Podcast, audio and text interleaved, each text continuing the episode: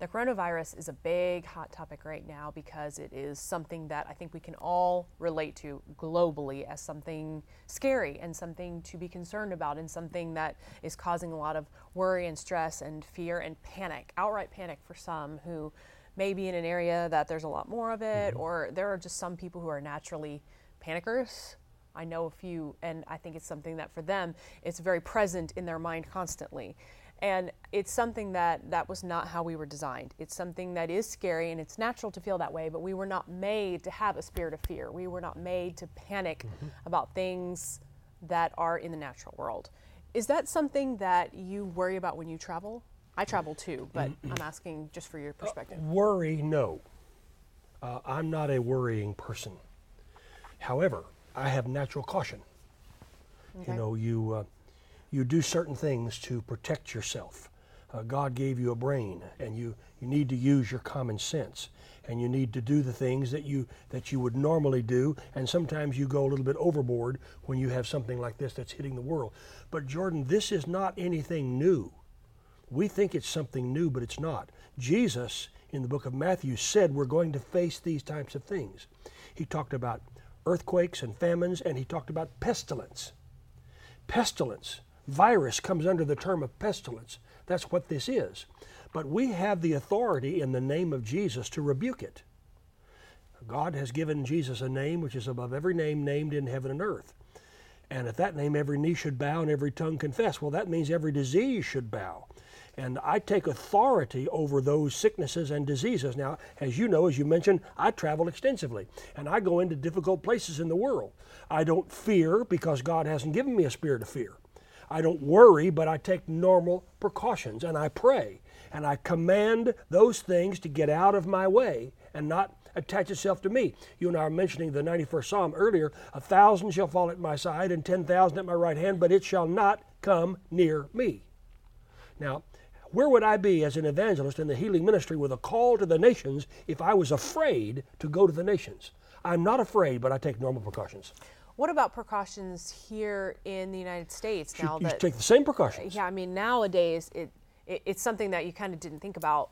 You know, those things are overseas. I remember when the Ebola virus was a big thing, and it was like it really wasn't here. It came here very briefly with a couple of cases, but all in all, it really wasn't here the same way that this seems to be. So, what do you do with your natural precautions here in America? Well, you take the same type of precautions. Uh, you know, you, you, you wash your hands uh, before you eat, uh, when you use the restroom. You, you, you take care of yourself. You use antibacterial soap. You, you use hand sanitizers, you know, from time to time. You, you protect yourself. Um, you, you, you try not to, to go and get in the face of someone who's been ill. You know, you, you, you, you take you take normal normal precautions that, that, that you that you ought to be taking anyway. What about those in the medical profession, doctors, nurses, who have to deal with those infected in order to treat them, to help them? Is there anything they can do spiritually to protect themselves more than what they're doing medically? Sure. Put on the whole armor of God the helmet of salvation, the breastplate of righteousness, the belt of truth, the gospel shoes of peace, the sword of the Spirit, which is the word of God, above all taking the shield of faith, by which you're able to quench the fiery darts of the devil, and praying, praying in the Spirit. Those, those uh, seven things from Ephesians chapter 6 are very, very powerful. That's a great protection, putting on the whole armor of God, taking on the name of Jesus, as I said a moment ago, and commanding those things which are not of God to get out of your way and to leave you alone. Now that's what I do every day of my life. That's why that's why I don't live in fear and panic. And one more thing, Jordan, you need to understand we live in this world. We're not we're in the world, but we're not of it. I, I don't get my I don't get my source of strength from the media. You know, my source of strength is God. Now, I'm aware of what's going on in the media. I read the news, but I don't live my life by it. I know people, I've known people who, who are so glued to the television and so glued to the news, it becomes their whole source of life. And that's not of God. Is there anything else that we, the general public, can do to protect ourselves? In uh, we've used our common sense. We're using as much the protection name. physically as we can. The armor of God. Is there anything else we can do? anything else you do? Well, understand that these things like this are going to happen from time to time. Jesus said we're going to have earthquakes, we're going to have pestilence, we're going to have famine. But he said this is not yet the end. Now, that's an important point to you. This is not yet the end. We are in the end times, but we are not at the end of the end times. Jesus said these things are, are going to happen, but in other words, he was saying, don't panic.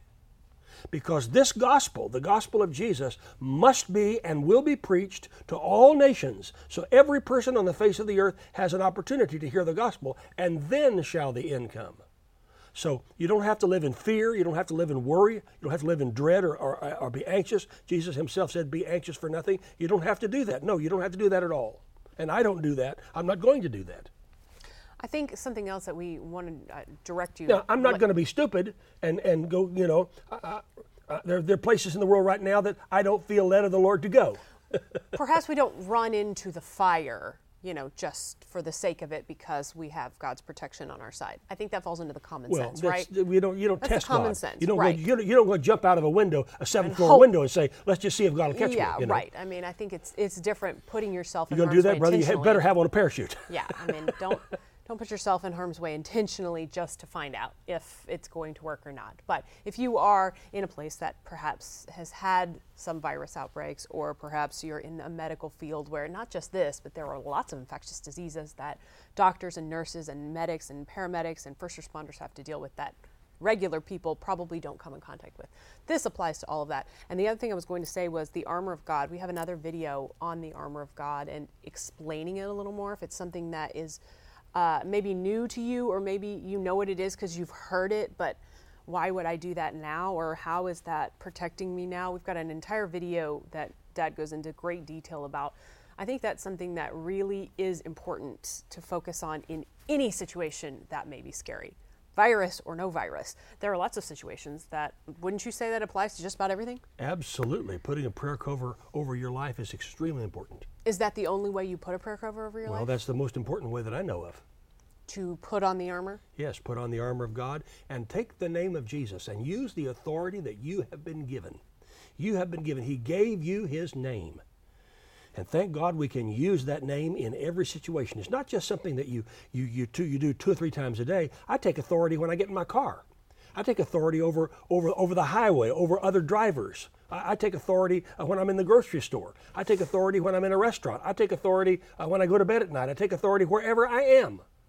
I've taken authority over you, you girls, all of your lives uh, against, against things that might try to come against you. So it applies to everything. Sure. Bottom line, if you were to pick one thing in this case or any case for protection, would it be the armor of God? Absolutely. Because I think that's what I would pick for sure. It it covers everything. Why not pick something that covers everything, right? That's one reason why, and I should say this before you close, Jordan. That's one reason why I pray the 91st Psalm every day of my life.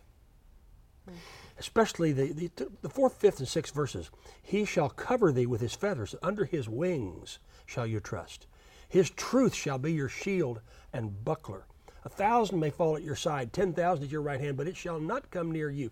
Not just praying and saying it, saying, Isn't that wonderful? No, I appropriate that. I take that into my life. But I pray the 91st Psalm every day, and I poured that into you girls when you were little girls, so that you, you all can pray that every day of your life, and you do. So I, I do that every day. So the 91st Psalm and the armor of God are the two main heavy hitters. Well, they're the will. mainstays. Yes.